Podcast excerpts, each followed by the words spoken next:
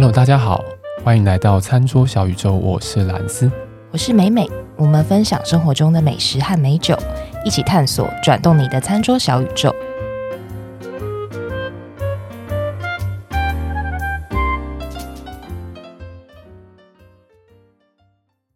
大家有觉得我们录音室今天的光线很敞亮吗？光线很敞亮，是不是？嗯，你说看得清楚你现在皮肤的那个又迷迷的感觉是吗？哦，我以为说毛细孔，吓死我！哎，没有，我我讲话比较委婉。我的意思是说，你不觉得我们的录音室今天非常非常的阳光？阳光，对不对？就有光照着我们，光照着我，有点太刺眼了。刚把那个电灯先关，全部关掉。就我已经无法用荣幸这两个字，我觉得荣幸已经没有办法形容，应该说三生有幸，三生有幸。能够邀请到今天的来。宾，再浮夸一点没有关系。哎、欸，是真的好不好？我讲一下这个我们今天来宾的 title，我觉得他的 title 非常非常多，嗯，包含随便讲几个，对，台湾的首位国际侍酒师冠军。哦。是现在台中非常非常一位难求，嗯，也很红的两间餐厅。那你去过好多次，为什么？没有，很烦。你很有手段呢，人家美美呢，很烦。一间叫 Frenchy Frenchy，嗯。然后也是我自己很爱吃的一间餐厅，然后跟另外一间是文公馆，是就最近刚得到米其林一星啊，对对对对对的餐厅，两间餐厅都非常难定的幕后推手。嗯，我们来宾就是 Xavier，Xavier，嗨，大家好，我是 Xavier。有没有有没有？我说三生有幸，这没有浮夸吧？没有浮夸了，太浮夸，太浮夸，不会不会不会。但我们要平衡一下那个。好，因为我们算是也是去餐厅的时候认识的啦。对，对他第一印象就觉得哇，这么厉害的人，嗯、但是超级谦虚，嗯，很愿意跟你分享就他的专业知识啊，或者是对于酒的认知了解。嗯，我就非常厚脸皮的 问他说：“少了吧？” 能不能来上我们节目？就没想到他一口答应，吓死我！想这边我我们就这边差一个题。那个时候，因为我们都知道这间餐厅，他很久以前一直去的时候，就一直跟我们讲说：“哦，我今天要去台中，你要去台中干嘛？哦，去吃分期分期。”对，其实我是透过那样的方式，我才知道这间店。他们以为我去玩，我说没有，我只有去吃。他去吃东西，我说我说你南下都是怎样，去踩餐厅，那就是有这样子的一些行程这样。然后后来他说跟我们讲说：“哎，蓝生，你什么时候要回来？”问我什么时候要回来？这样，我说我说怎么了怎么了怎么了？他说 Xavier 同意了。我说他来我们节目。我说什么？这什么婚事要同意啊？吓死！还好吧，我蛮好约的。真的吗？我开口的时候很抖哎。我真的吗？真的不会。我本来就很喜欢跟大家分享，是就是美食啊，或葡萄酒的这些事情啊，对啊，所以就是这本来就是我的兴趣，也是我的工作，所以我本来就很乐意做这个事情。所以是不是超级谦虚？哇，给一个超好的台阶。好，那我们。就先请 Xavier 帮我们自我介绍一下，跟稍微介绍一下这两间餐厅 Frenchy Frenchy 跟文公馆，因为我相信很多听众朋友可能还不一定知道，或是不一定有去过。大家好，我是 Xavier 哈。那这是我最近两家的新餐厅啊。那其实我本来就是餐饮人啊，就是我一直就是从事餐饮，或者是多数的职业还是侍酒师哈。那我入行其实是在台北的亚都丽致，对亚都丽兹入行，然后再来我去了台中的乐木法式餐厅，对，然后接下来呃，我到了上海，上海对，就是呃，在一个那个 Waterhouse Hotel，也是一个非常有名的一个呃精品旅馆以及餐厅哈。回来之后呢，呃，我就进入了一个酒商了，我就去酒商工作，就是当然是葡萄酒代理商。嗯，做了几年以后，呃，刚好有这个机会筹备了，先是 Frenchy，再是文公馆，然后对，那那当然就是说，其实我们跟我们的 partner 就是觉得很有趣啊，就是 Frenchy 的 concept，我一直觉得，我现在还认为它是台中最潮的一个地方啊。对，那这个画面其实。很有可能源自于我在上海看到的一些画面，然后，当然说，我觉得在台中，我们觉得有机会做这个事情，但是也许在台北比较能够接受比较新潮的 concept，可是我们还是决定在台中做了。那当然就是我们的确冒了一个险啊。那当然我们也觉得，哎，还。不错，就是他就是很快就成功，尤其是在疫情的期间呐、啊。哦，对了，对了，对了，尤其在疫情的期间，对啊，就是各位可能很难想象，就是我们筹备了一年，开了记得是可能五月一号试营运，五月二十的那个 Grand Opening 我们都安排好了，而且请了那个公关公司来做活动。是五月十八政府就禁内用。哦天！然后我就说，老天为什么要这样对我？天哪！对，就是这是很可怕，就是真是超无助。对啊，不过后来很幸运，就是三个月以后我们就撑过来了。就是说，其实那时候其实是。有一点就是走一步算一步啦，因为我们不知道何时会结束这个事情。嗯、那当然就是你耗费很多心力做下去，你也不想放弃，但是你不知道你可以在哪里，对，你应该停止在哪里。那但我我觉得我我很幸运，就是这个是一个。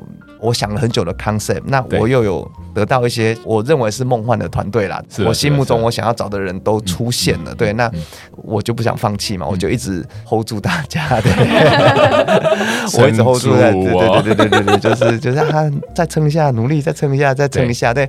那我我其实我发现我的同行的在台中啊，就是或是在台北。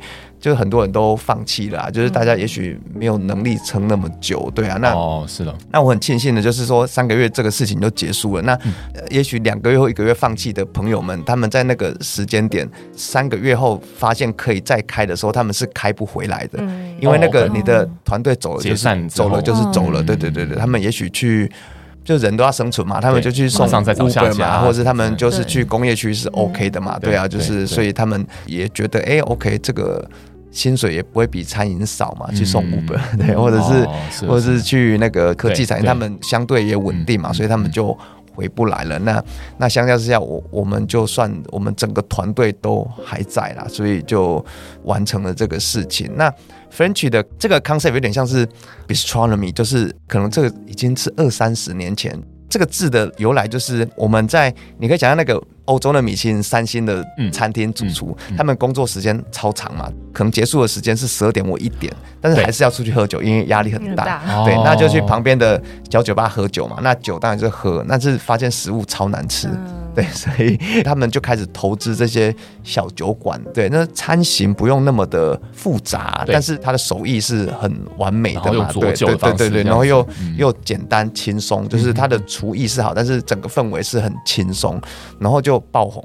所以所有的有名的厨师就开始投资这个事情嘛。所以这整个 concept 就在欧洲就是爆红。那其实我们大概十几年前我们就知道有这个流行啊，但是就是就听听我们知道。也有一点憧憬，但是也没有机会做。但是我去了上海，发现哦，OK，原来哦，上海外国人多嘛，就是大家都在做一样的事情，嗯、就是说哦，太复杂，嗯、但是氛围要越轻松越越好，嗯、因为。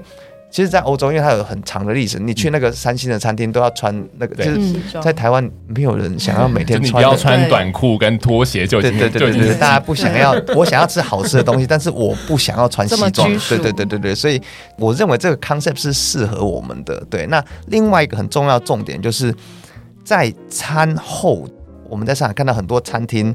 也许西餐厅，对，它餐厅跟酒吧是结合的很好啦。那在台湾可能大家有发现，就是很多好的餐厅或西餐厅，它的酒吧其实它是在切水果，或者是它是没有赚钱的功能的。对，那我去了上海，我发现，我靠，这个就是我，对我去了一个精品饭店，客房就是几间。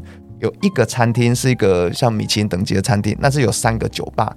对，那我想说，哇，这个饭店有三个酒吧，然后酒吧 team 比我 service team 的人还要多。然后我一开始想说，哎，应该把他们砍一点人掉，因为我在台湾觉得酒吧就是没有在赚钱，他们就在切水果跟煮咖啡嘛。对对对，在餐厅在餐厅的编制里面，后来我就发现，哦，不对，这三个酒吧是有认真有在赚钱，他们是赚很多钱的一个单位，以那个利润来说，对对对对，那。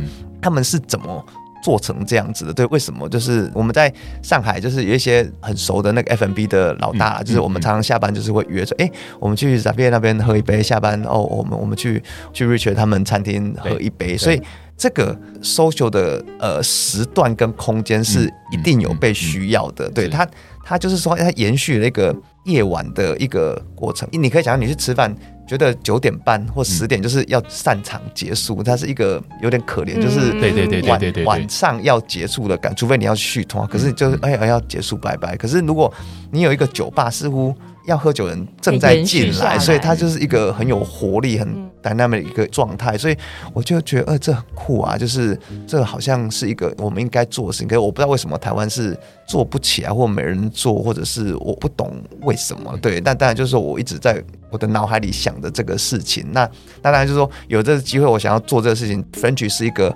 好的，这样的一个尝试的起点，对对对对对，我们就想说，哎、欸，那我们在台中试试看，应该会有被需要吧？像是有点开拓者的这样子的角度，在这个因为因为我觉得这个空间被需要的点是，像餐厅的酒吧会比较安全嘛，或比较 chill 一点，就是说，哦、呃，我们 Frenchy 晚上来喝酒，有很多女生的朋友，是就是姐妹来喝酒，就是说。我们一定会让你有位置坐下来，你才能进来。嗯，对。那隔壁桌男生看你很美，想要来搭讪，也会被我们拒绝，除非你自己说哦，赶快叫他们来。对，我们会我们会提供一个比较 private 对，就是说这个比酒吧更不刺激，它是适合聊天的地方，介于中间。对，那如果你们两位美女想要找刺激，你们会自己去酒吧。嗯嗯，对，你们如果想被打扰乐子的话，你们去酒吧。对，但是如果你是真的认真想要聊天，就是你只想要喝一个好喝的调酒，那。我也想吃宵夜，我不是想吃正餐嘛？也许我吃完正餐，我想继续来聊天，或者是我今天就很饱，我就想吃一些好吃的宵夜，跟喝一些好喝的，不管是酒或是调酒，你就会来 Frenchy 这段的时间。那也有人就是喝到，比如说一点，他喝到开，他就往夜店或酒吧去了，就这这这，他就是一个。中间的一个有被需要的一个、嗯、一个时段嘛，我我我不相信你，如果九点多十点去夜店，你一定很不开心，因为 都空的，音乐太大声，然 后太空，对，这这是一个 太太醒，对对对，太醒，对对对，所以我就一直认为这一定是有被需要的，只是说就是。我做这个东西的机会是在台中啊，就是我们实际很认真的筹备了这个事情，那也很幸运，我觉得哎，原来他那么被需要，他是从来没有被开发的一个事情，对对对，原来从来没有被开发的。那因为就是我不太喜欢有 bistro 这个字啊，其实可是。很多的餐厅挂着 bistro，它其实就是餐厅，它酒也不好喝，也没有人专程去喝酒。对，就是我我不懂为什么，或者是呢，有人把自己的餐厅，他想要跨越两个时段，但是他把自己搞得太像酒吧，那也没有人太早去吃饭。对，所以大家对于这个 concept 好像有点模糊模糊。对对，他所以他有他的重要的一个 concept 在，就就是刚解释这个 bistronomy 的一个 concept，所以它有点像。一炮而红了，对，就是说我的感觉就是说，哎，OK，原来我的客人，因为我做餐饮，我做比较 fine dining 的餐饮，就我认识那些大老板们，我就发现，哎，他们来吃饭，然后发现，哎，晚上原来这么好玩，而且有那么多年轻人来喝酒，对，那晚上来喝酒的年轻人，他们发现，哦，这个菜好像很厉害，给他们在看，所以。这个餐厅 Frenchy 同时有两组不同人一直在打卡，在 promote 这个地方。哦，对对，所以这是我当初没有料想到，所以他就突然间就爆红。那当然就是他会互相帮忙啊，就是说，哎，那些老板们他会约他朋友，也许他不想吃晚宴的时候，他就约来喝酒，就吃宵夜。对，那这些吃宵夜的人，他们也想，他们有约会的需求，或者是对对，或者是。庆生啊，他们就哎，那我可不可以来订 Frenchy 吃饭？对，所以他突然就是，我认为是有两种完全不同 group 的人就会出现在餐厅，那当然就是渐渐就融合，所以这餐厅的那个年龄的 range 其实很广，很其实很大了，很大。对对对对，那但是我我发现。我们做以后，就逐渐有人想要做这样的事情，不管台北或台中，但是就是证明，哎，我们想象是对的嘛。这这段时间，或是这个 concept，一定是有被需要的一个概念。其实像 Xavier 刚刚讲的这个整个 concept，我还蛮有感觉的。虽然我是一个素人，不过我我想从另外一个角度来 echo 一下 Xavier 刚刚讲的这件事情，就是因为我长时间是在日本，我在日本的时候，比如说我们常在讲说，哎，居酒屋，对，为什么它叫居酒屋？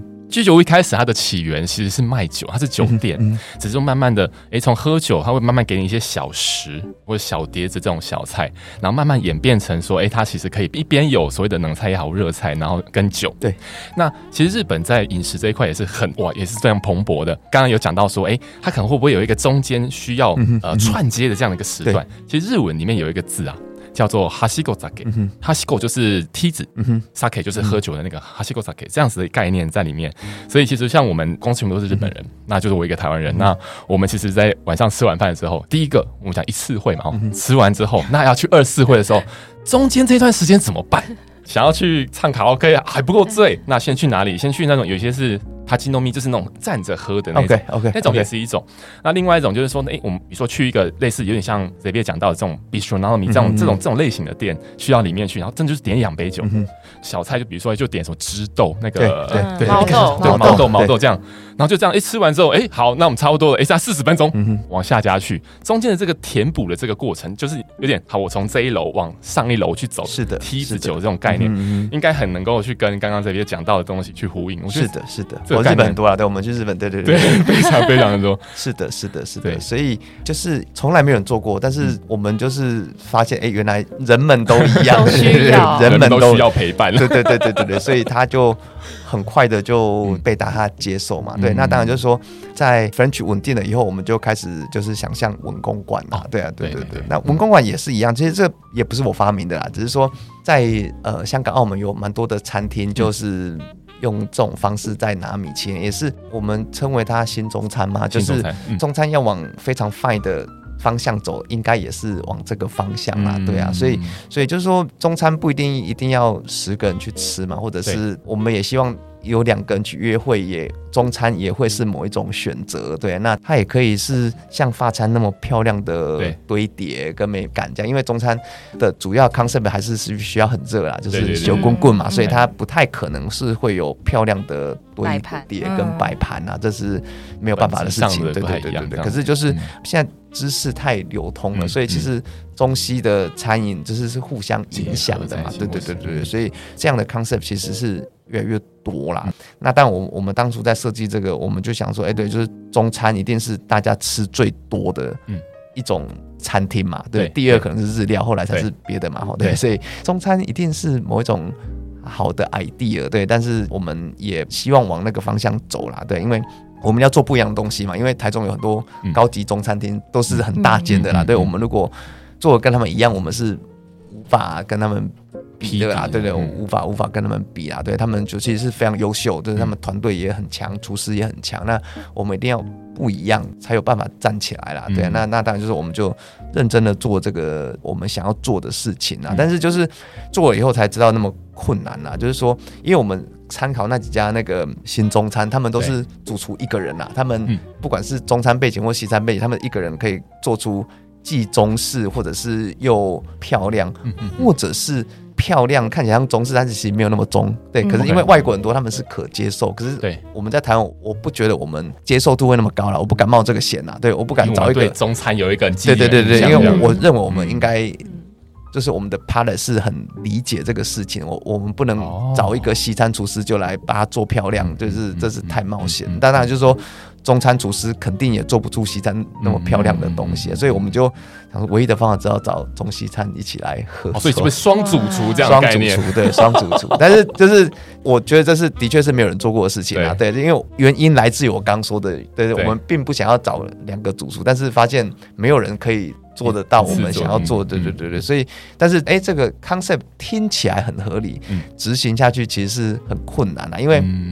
两边都是那个主厨等级的啊，他们磨合啊，就是你跟他说这个 concept，他们也会想很久才会答应啊。他们都是要主厨，他们怕砸自己的招牌，他们这个是真的没有人做过，他们无法想象，就是他们要妥协到什么程度。对啊，就是他们不是小朋友，他们职业已经到了某一个某一个对等级，他们对对已经有包袱了，对对对对，所以所以就是花了非常多时间的，就是沟通啊，对对，因为两边的烹饪原理的确是。差太多，所以所以那个真的，一开始在沟通，他们是直接跟你说不可能，他们就说不可能啊，这怎么可能？对啊，所以就是他在菜单的设计上需要很多的沟通及协调以及牺牲嘛，就有一些就是需要很热的，就是不行嘛，我们就要放弃那个东西，或者是我们我们想的就是我们要兼顾两者，那他的创作上又更受限啊。不过也因为这样子的创作，或者是他这样很高的门槛，让我们真的做出一个我实际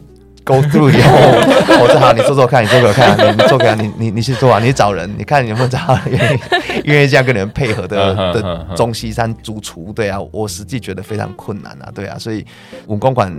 很快得到米其林是对我们肯定的，那我们也很荣幸之外，当然也觉得、哦、OK 好，那压力就来了嘛，因为这个就是大家就是用另外对用另外一个角度在看你嘛，对啊，那当然就是那我们只能就是尽力继续做下去这样子。不过我觉得哎、还不错啦，就是说这两个餐厅让我们看到，除了我觉得哎、还好，我们眼光是我们的判断是对的，那我也觉得就是哎、欸、我们的餐饮是进步的啦，对，就是我们看到哎、欸、我们跟世界上那个流行是一样的，嗯、对我们就是同步了，不是我们自己在做自己，对对对对对对，我我们跟世界上流行最潮的东西其实是一样的，所以我觉得非常非常的好啦。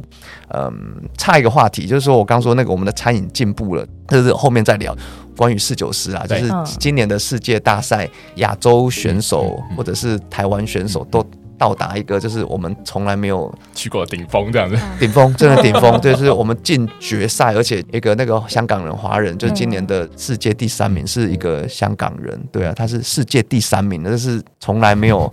大家就下巴掉下来。然后台湾的那个 Kevin 卢，这个我们台湾的选手第十一名也是他。哦，对对对，所以就是我们侍酒师协会二零一零年嘛成立嘛，那我们就我在里面一直帮忙或 promote，可是我们就觉得哎，学习学习学习学习学习，对啊，反正初赛就被淘汰没关系，我们至少可以进去学习。可是十几年后，今天我哎，我们有能力达到那个，我觉得就哎，整体是大家都是进步了。就是十年，我觉得没有很长，可以。进步到这样子，我觉得是在一个异文化的这个规范里面框架里面，我们要能够，我们就是用十年的时间达到这样子，我我觉得非常的非常的酷吧？对啊，嗯，感觉一直以来，刚刚我们所有谈到的东西都是跟我这样讲可能有点假掰，但就是跟坚持。我听到了，我自己的感觉是坚持，不管是我在原本做，诶，有要新的一个 concept 带进来这个台湾本土的市场，或是要把中餐跟西餐这种很很巧妙的结合，也是一种坚持。因为刚刚讲到说中间可能会有很多的磨合嘛，但在讲到说啊，我们要在比如说欧洲文化或欧美的文化里面，从亚洲人的角度去取得一个比较高的高的顶点的位置，这个都感觉都是过程都是坚持。是，那这里面我其实有一个很好奇的点，就是我不晓得，比如说文公馆，刚刚讲到两位主厨。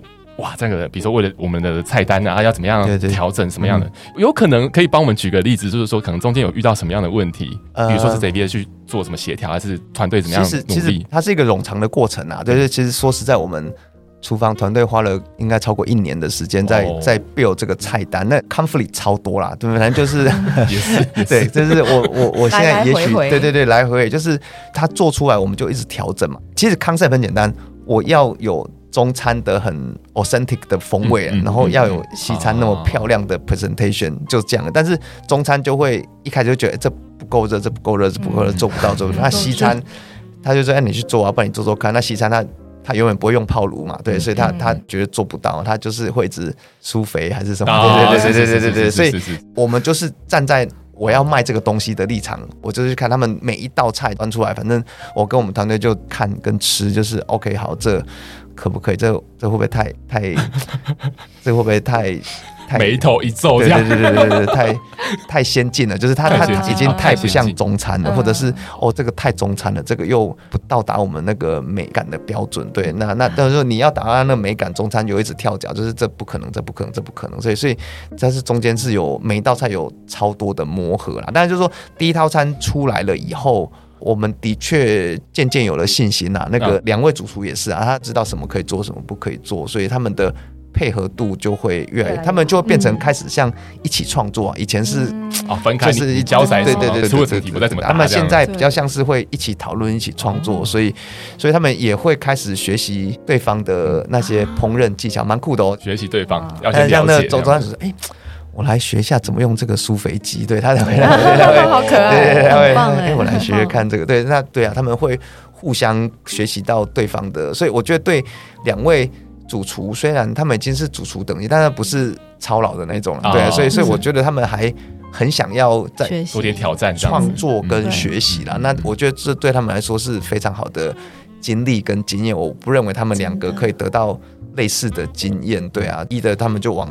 各自的方向一直钻研嘛，可是他们就比较难创作出很有趣的东西啦。对，那那因为他们有两个完全看起来有点像矛盾的一 一个一个对对对一个那个烹饪理论，对，就是他们反而是能激出很多有趣的东西。现在文公馆已经第三季套餐，对啊，我我们觉得其实到后面都让我们觉得很惊艳啊，对对对对，越来越让我们觉得惊艳，因为这个就是。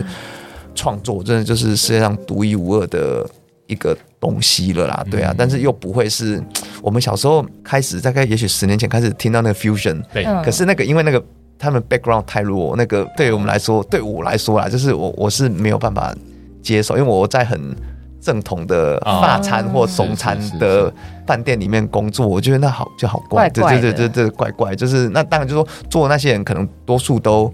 可能过年轻，或者是他没有很深厚的那个背景啊，他们就是做了某一种创作，他也没有什么错，他是一种创作。可是我觉得，就像艺术家嘛，就是你你你要创作出一个像画画好了，你你要画抽象画，你应该是先学素描嘛，你应该从小是对你你从那那对对，你从那样做起来，你才有可能创作出有趣的东西，而不是你就是。天马行空的做出来，对啊，就会比较，我觉得好像比较没有内涵呐、啊，对对对对，就是太太炫了，对对对，空空的，对对。所以 Xavier 在这个过程里面算是，比如说像是总监吗？就说，哎，这个菜呈现上来，然后我可能这个我要很清楚我自己的餐厅的定位是什么，我的目标的客群是什么，再来选择是的，这样子的一个调整，就是其实我们是真的参与他们的整个过程，对对对对对对对。那当然就是说，对我来说，我们的。角度就是当然就是很，也不是说尴尬，就是需要我不好听的话是吧？还是是的，是的，是的，就是我会要退很多次啊。你你可以讲讲你的。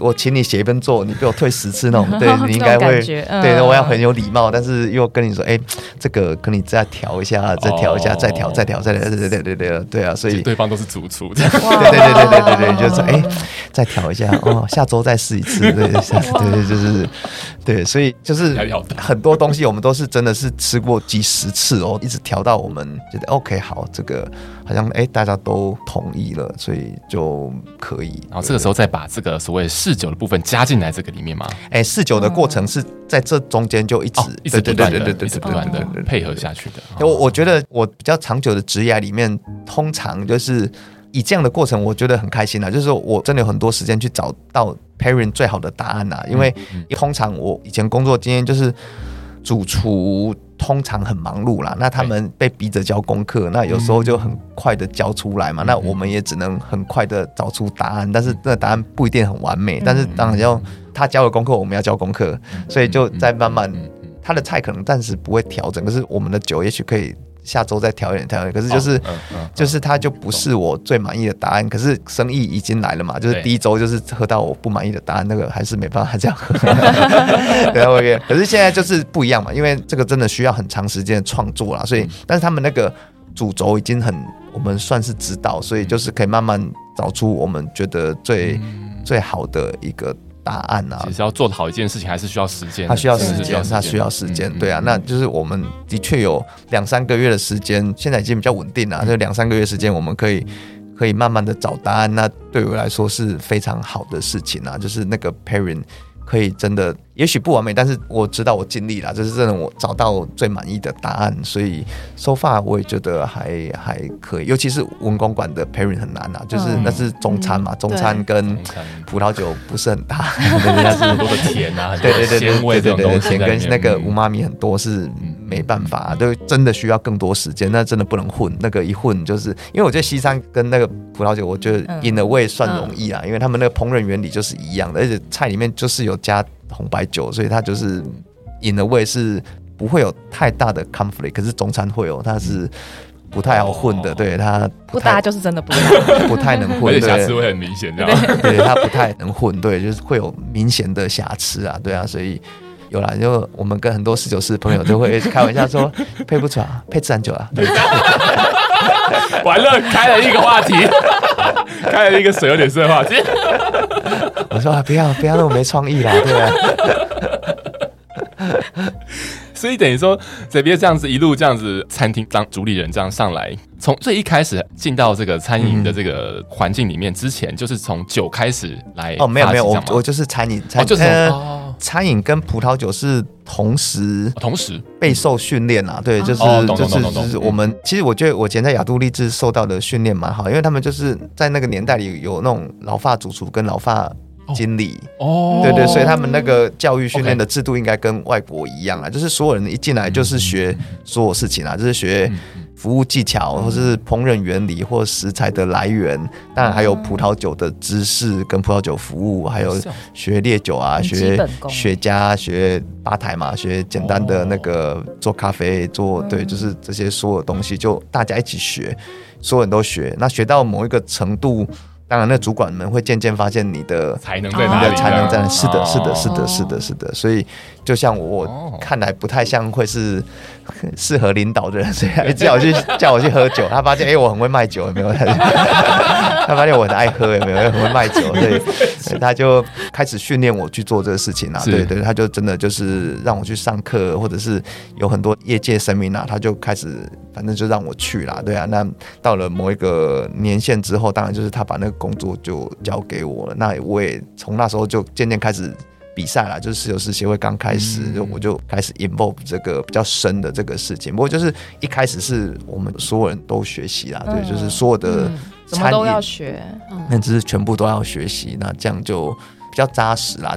现在我就渐渐已经好了，因为婆婆很久，就是很多侍酒师觉得他上完葡萄酒课，他觉得我要当侍酒师，但是我觉得不可能嘛，你不知道那个。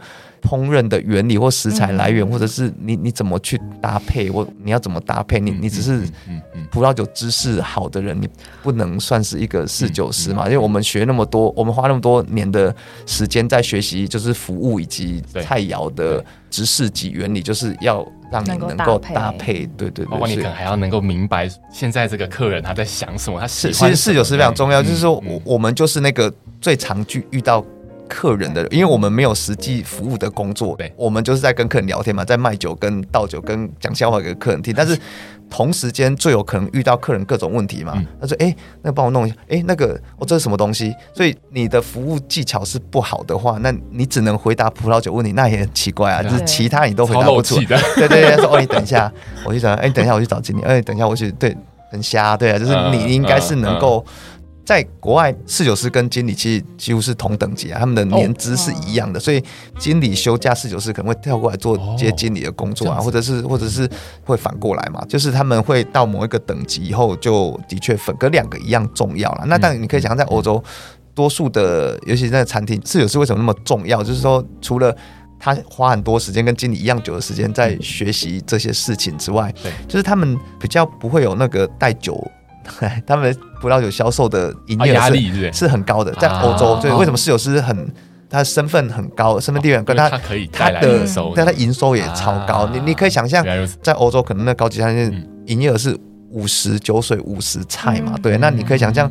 菜可能是五十个人，就是内外场的团队做。那侍酒师是一个人，他管百分之五十的营业额，所以他 他会得到超高的薪资。对对对对，所以就在在台湾的历史背景不一样，对，所以在他们的文化里面，那个是不是随随便便？他是真的经过很长时间的训练，然后他是某一种经理等级的人在。做的事情，那同时他也扛了很高的业绩之类的，很高的业绩，对，有业绩就可以大声这样。是的，是的，是的，是的，他们业绩很很很大，原来是这样高嘛？对啊，所以是这样子的一个概念。当然就是说，因为现在的尤其是亚洲嘛，就是我们是学习这个文化嘛，就我还没没有到达那个程度，所以我们就慢慢的在适应或用各种方法在在训练。侍酒师们嘛，对，但是有有这样好的成绩，就是我觉得是蛮开心的啦。对我们，在我我的职涯的历程里面，因为大家想要看，哎，欧洲那侍酒师薪水那么高，但是在台湾实际不可能嘛。就是多数像我遇到的例子也是一样，我自己就是嘛，就是我知道你的知识很渊博，那你也呃很优秀，但是。其实你的产能没那么高啊，就是我为了要给你更高的薪水，我只能让你去当经理啊，必须要放弃四九师，你要做更多事情。就是 business 就对对对对，就是你你我愿意 promote 你啊，因为我觉得你是一个很好的员工，可是我实际不可能给你那么多薪水只当四九师，所以我必须要让你变成经理，那我愿意给你更多的薪水嘛。可是我我觉得在改变改变中，对，就是就是越来越多是有，是他们可以真的可以 generate 很多的营业额啦，在台湾或是亚洲，所以他们也许可以就像欧洲一样，他专职一直做这个事情，对吧？因为他跟经理是差不多，只是任务有点不一样而已啦。哈、嗯，经理应该在看整个 flow 嘛，对，菜出的顺不顺利，大家有没有认真工作，然后整个事情是不是顺利嘛？那侍酒师就是认真在卖东西，但但是他们两个其实可以做互相的工作啦。就是如果某一个休假的话，他们就交换身份去做另外一件事情。比如说在亚洲这边的话，四九师像这边现在在做的工作，嗯、应该说可能我们有在进步，整个环境有在进步变好。那、嗯、现在的过程还是比较像传教士嘛？对对对，对，对，对，对，对，就把这个这个文化怎么样可以放到这个啊？是的，是的，是的，是。其实我觉得侍酒师要，因为我自己是业务，就是如果要能够让客人开酒，其实我觉得蛮困难的。就是你要先察言观色，知道说，哎，他的喜好在哪里，或是有没有办法讲中他，讲到他从不想喝酒，然后愿意开酒，或者是。自己带酒，然后到愿意开餐厅的酒，因为我觉得好困难、哦嗯。这个就是业务啊，它就是一个业务，就是说从古代历史，我刚刚说它就是一个业务嘛，就是我就是想要知道你口袋有多少钱，对啊，就是你今天心情是如何，对啊，那我我可以就是卖你多少酒，它就是一个业务，所以我才会说它不能只懂葡萄酒嘛，他、嗯、要懂的事情是远大于葡萄酒的知识。那察言观色有什么 pebble 或什么？实物上的经验吗？这都很惊艳的东西，可能对啊，就是说，比如说，哎，今天来一个嗯、呃，女生穿的很打扮的非常漂亮，嗯、可能一对情侣，比如说，哎，四九是可能会去先询问女生，哎，她有没有想要喝，就是这有一个什么既定的 SOP 或是流程吗？我很好奇，这个就太容易看出来了，把妹怎么说？把妹的就是太容易了嘛，对。我今天拿一个粉红香槟，你就得开下去。只要女生说这一题太简单，你敢难对啊？我就我不我不认为那个男生敢说不啊？对，也 是也是，这就是情人节啊，就是我们赚钱的，对啊，好好时机，对，说什么你都好好，你只能说好嘛。这球太容易杀了，对对对。两个情人节跟那个 Christmas Eve，对啊，然后你那个就是把妹的四大节日，对啊，所以那个就是。香槟，对，就是那哦，但台湾现在目前，如果说从我们认为他一走进来，他可能不一定会喝酒，然后一直到他愿意开酒，那被开酒的酒的类型，嗯、比如说香槟、红酒、白酒的比例大概是怎么样？比如说开香槟的机会比较大，还是开红酒机会比较大？嗯，我觉得在。我入行以来，就比如说二十年前，台湾就是喝红酒嘛，葡萄酒就是红酒，嗯、对，嗯、那就是我觉得很奇怪，虽然我觉得很奇怪，但是但是因为我我小时候没有想太多那个历史背景渊源的关系，那我觉得白酒很好喝，我从小就觉得，呃，这白酒。很好，为什么大家嗯嗯不喝？对啊，就是就是红酒比较高档。对对对对，为什么大家只喝红酒？那当然过了十几年来，现在红白酒大家喝一样多嘛？对啊，那哎，反而剩下粉红酒大家还没好。对，欧欧美或者澳洲他们粉红酒，但是我觉得是历史背景的关系啦。那。嗯，我后来知道，就是这是一个前辈跟我分，这是我可以接受的理由啊。因为我们喝葡萄酒是跟着香港啦，哦，香港是英国嘛，对，那英国就是波尔多，所以就是红酒，嗯，对，所以是是这样子来的，对对对对，所以对，就是蛮 make sense，这是波尔多红酒，对，所以当初是这么来的。那当然就是说后来。一九九零年嘛，开放嘛，那当然就是大家最认识亚洲嘛，大家最认识的就是波多红酒，对啊，因为他们英国嘛，对啊，所以是这样的原因。那当然现在就是差不多，但香槟一直很有趣啦，因为香槟。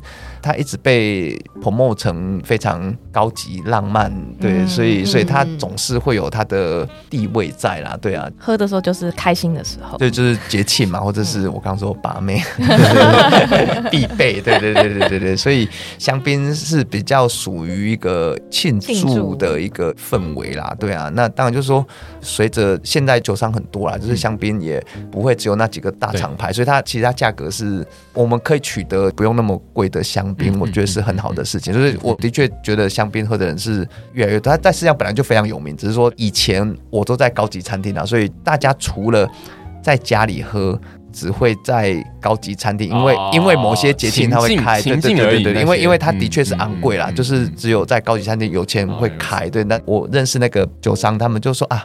大家都想要有自己的香槟品牌，但是都卖的很烂。嗯，对，就是又不能不有，就是说，哎，我们有这个香槟，然后你有这个香槟，可是它其实销售没有大家想象那么好，因为在餐厅其实不容易卖，太太过于昂贵。就是，嗯、但我工作餐厅都是贵的，那是开得了。但是如果你可以想象，你如果你的餐价是一千五，那香槟在餐厅是卖三四千块一个，就是你那不是你想要花的那个钱了，所以它其实没有那么。容易销售，但是现在不一样，现在就是香槟它的价格其实是比以前来讲亲民一些了，对对，亲民不少，对，所以是现在是的确喝很多，像 French 的香槟的销量是很很高的，惊人，对对对对对，惊人，笑得很开心，主理人 笑得很笑得很精彩，对，嘴角渐渐的上扬。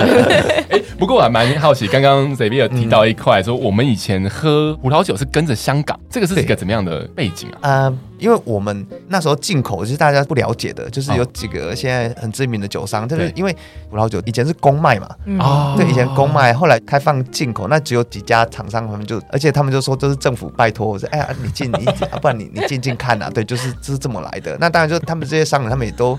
不太能理解嘛，但是在华人圈好像文化比我们更 advanced，应该就香港人啊。哦，原来如此，对对，应该就是香港人嘛。对，就是他们本来就比我们更早西化，或者是赚更多钱，是这样子。对对对对对对对对，所以他们就是那时候就喝五大酒庄，而且台湾有很多香港人啊，所以就是是这么来的。对对对对，哦，所以有点像台湾葡萄酒的敲门砖是波尔多，波尔多，波多，波多红酒。我确实，我一开始第一次喝，哎。应该我有印象以来喝葡萄酒，我的记忆中也是喝波尔多。哦，一开始，但是不是喝武大？不用急着撇清，因为因为你比较年轻嘛，对，比较年轻。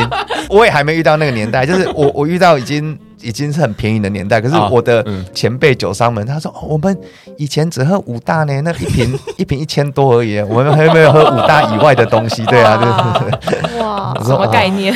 辉煌的年代。对对对对，他们只喝他们只喝五大嘛，因为他们是酒商，然后对啊，可是你可以想象那个那时候其他的酒是更便宜的，他们是算是成功的商人，对他们可以喝一瓶一千多的一两千块的，那个时期的一千多一千多，对对对对，我听过那个。你们知道那个 Domaine de la Romanée-Conti？嗯嗯，对啊，就是我们的前辈也是说，九零年的时候一瓶一万呐，我就说，对，五大才两千，那一万很贵，超贵，那个没有人懂那是什么东西，一万块，对啊，就是。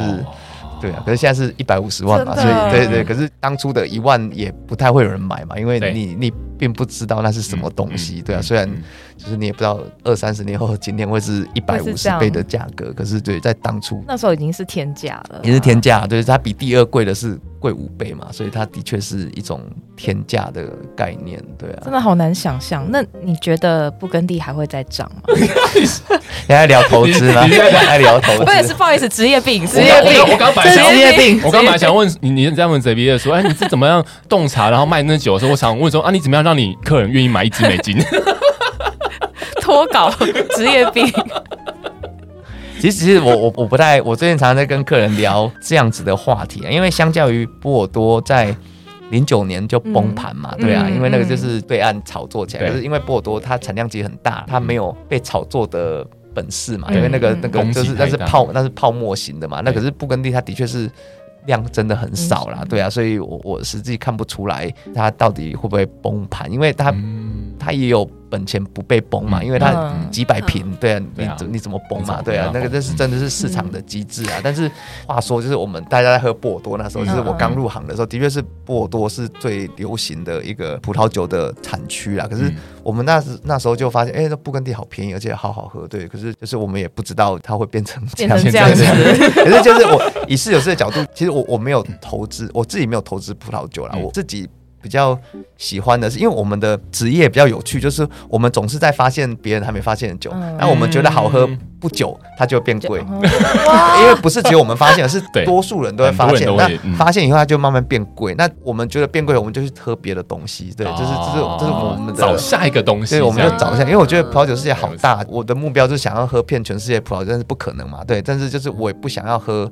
不会花钱去买一个，它曾经是一千，嗯，但是现在变成十万，但是它是一模一样的东西，对，就是有人请我喝，我会喝，我自己就不太会想要花钱去买这样子的东西，因为我还有太多东西没有喝过，对我我可以找到下一个有趣的东西，对啊。那我就想问 Xavier 现觉得什么酒有趣，什么酒好喝？在干嘛？在干嘛？我就问陷阱题嘛，我就问你快收起来。贪欲啊！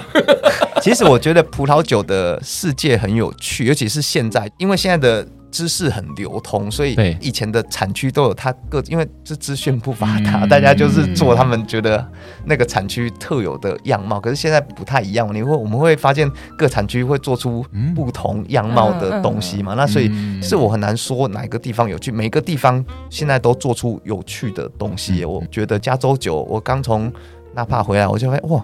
原来纳帕他们终于理解，他们白酒真的太肥了。我就喝到很多索诺玛，它是那种酸度很漂亮。对啊，所以我说哇，就有这种东西哦。对你，你看，就是就是就是我我们从来不会想象加州白酒有啦，就是它配主菜的时候很好。对对对对。可是你叫你喝一整瓶，你可能会觉得哦好累啊。对，有点酒精太多嘛，或者太可是哎，索诺玛有那种非常多酸多矿，然后酒精度没有太高的东西。对啊，所以我觉得非常有趣啊。然后是。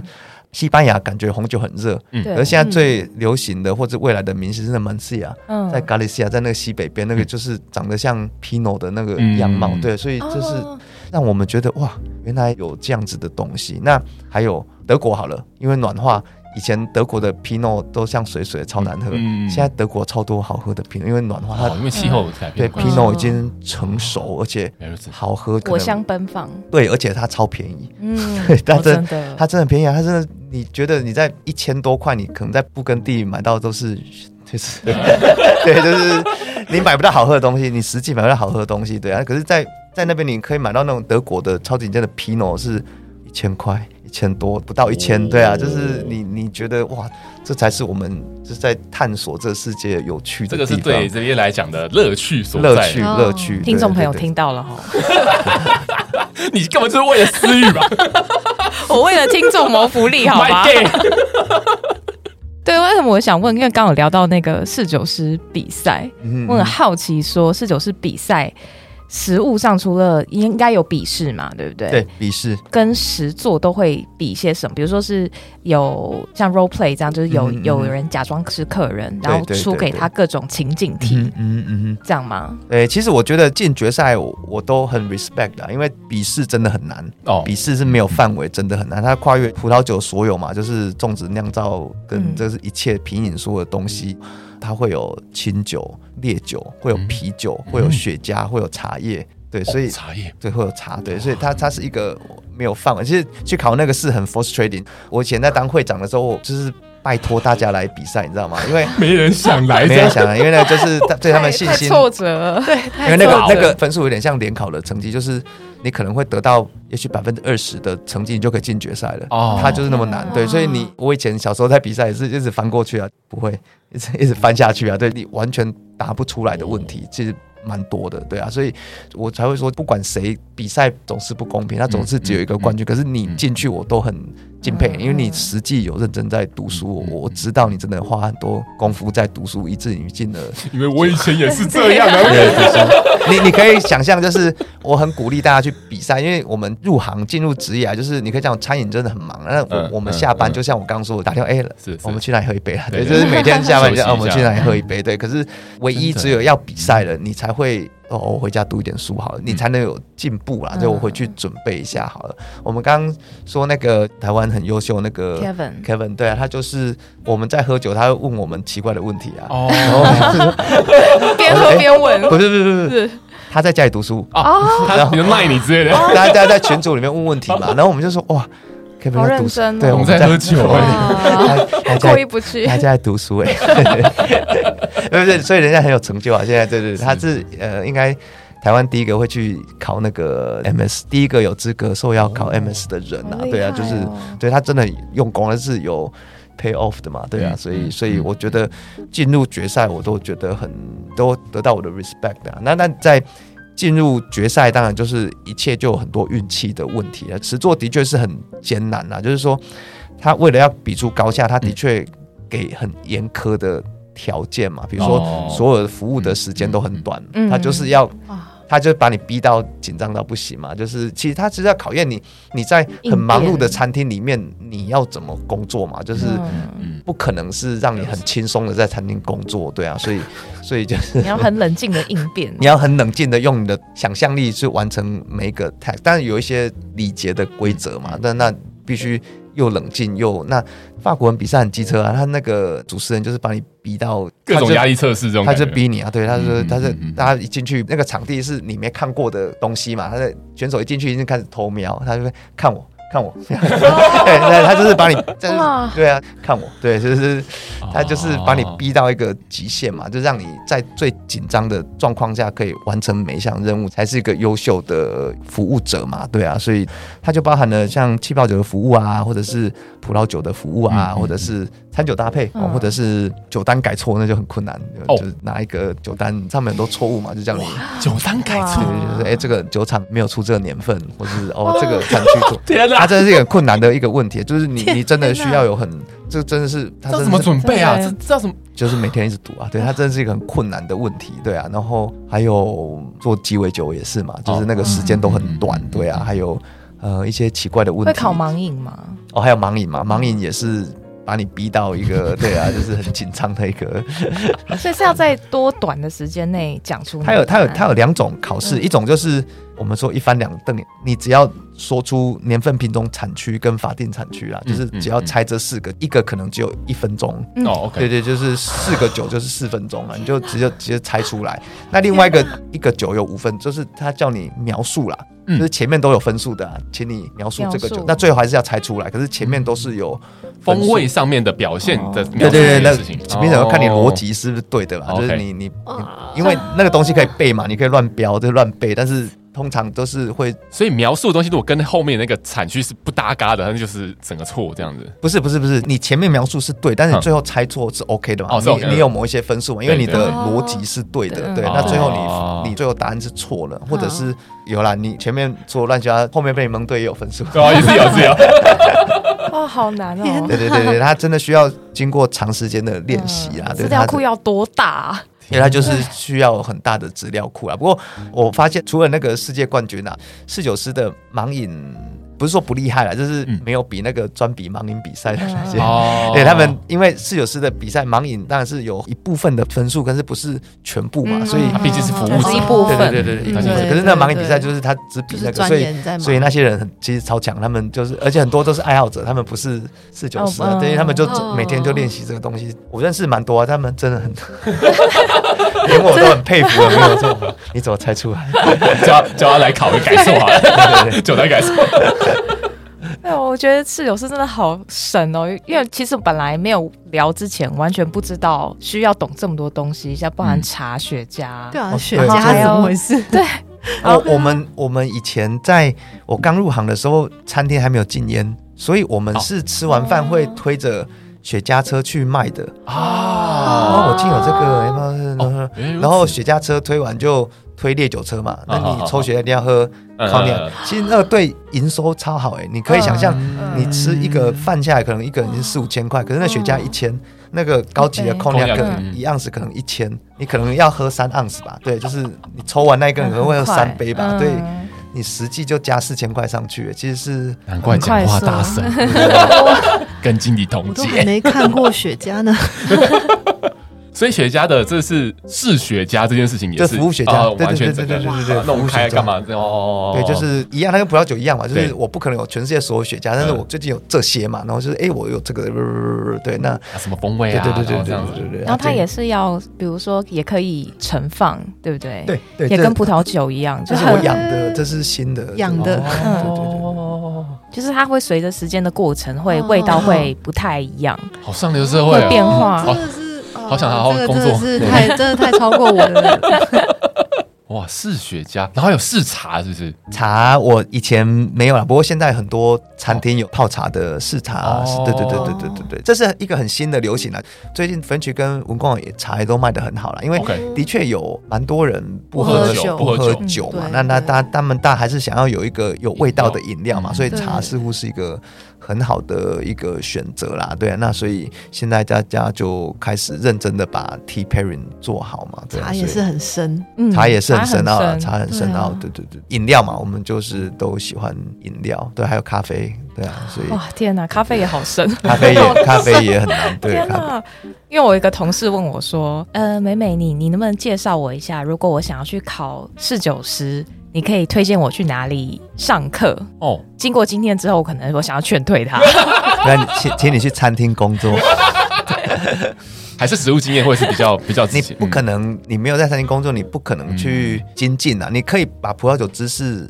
你可以变成那葡萄爱好者、葡萄酒大师，对，你可以一路念到葡萄酒大师。但是如果跟侍酒师相关，你你非得在餐厅工作啊，不然你其他的我们刚说那比赛那没有一个东西是课本上有的，你你确实你无法经验，没有东西可以读到。对对对对，平常的。好的，呃，我同事听到了吗？听众们差不多，嗯，哎，那如果这样讲的话，想要真的踏进去侍酒师这个行业的人，他可能会需要有一些什么样的，maybe 是说要一些什么样的心理准备，或是特质上面的这种啊？我觉得侍酒师基本上就是一个餐饮人嘛，就是他他有一个。特质啦，就是喜欢餐饮，像我们就是喜欢，我就知道我不可能在办公室工作嘛，就是我我会烦死，对，我喜欢跟大家就是聊天，对对，就是我会做的，我喜欢做的工作啊。如果你不是有这样特质的人，你可能。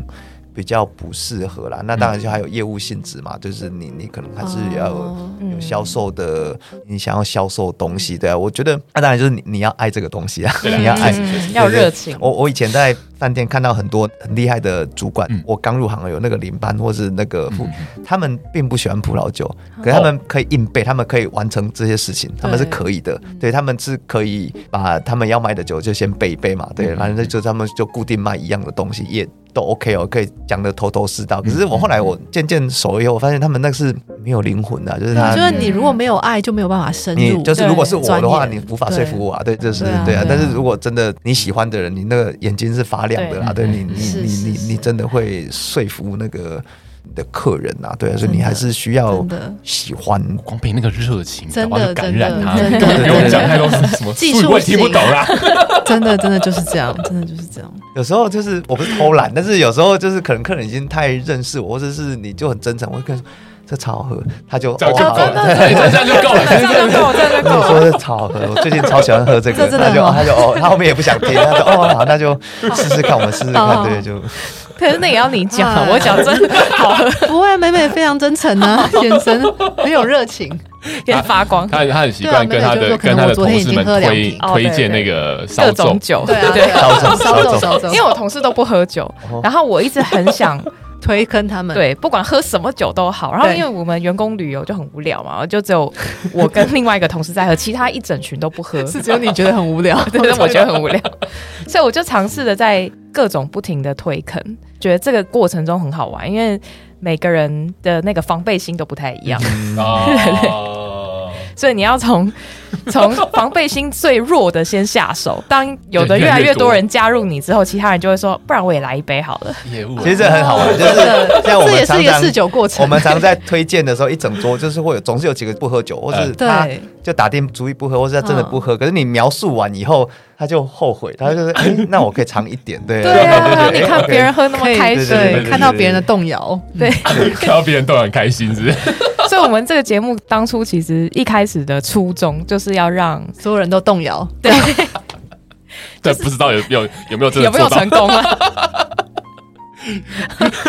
不过我觉得不会，这个就是一个 lifestyle，就是喜欢这个，嗯，它不一定是喝酒啦，就是说你气氛，对对对，你你喜欢那个就是美食啊，就是或 lifestyle 的东西，这个好像是不可或缺的一环呐，对啊对啊，所以它不仅仅只限于是葡萄酒啦，它是整个 lifestyle 的一个酒精，各种酒精饮料，对对对，也也不一定是。酒精饮料，好吧，对。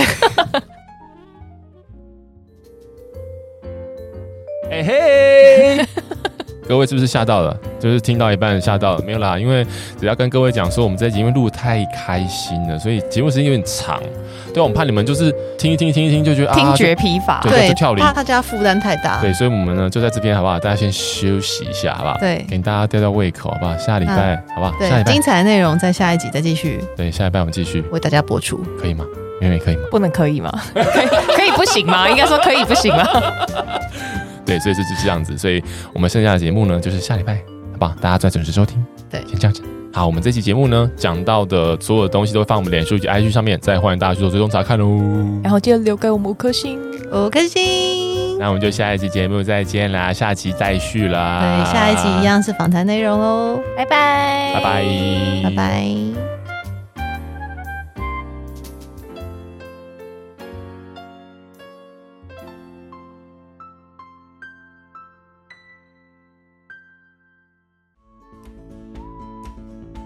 好，在节目的最后呢，还是要提醒各位听众：理性饮酒，形象至上。未满十八岁禁止饮酒，酒后不开车，安全有保障。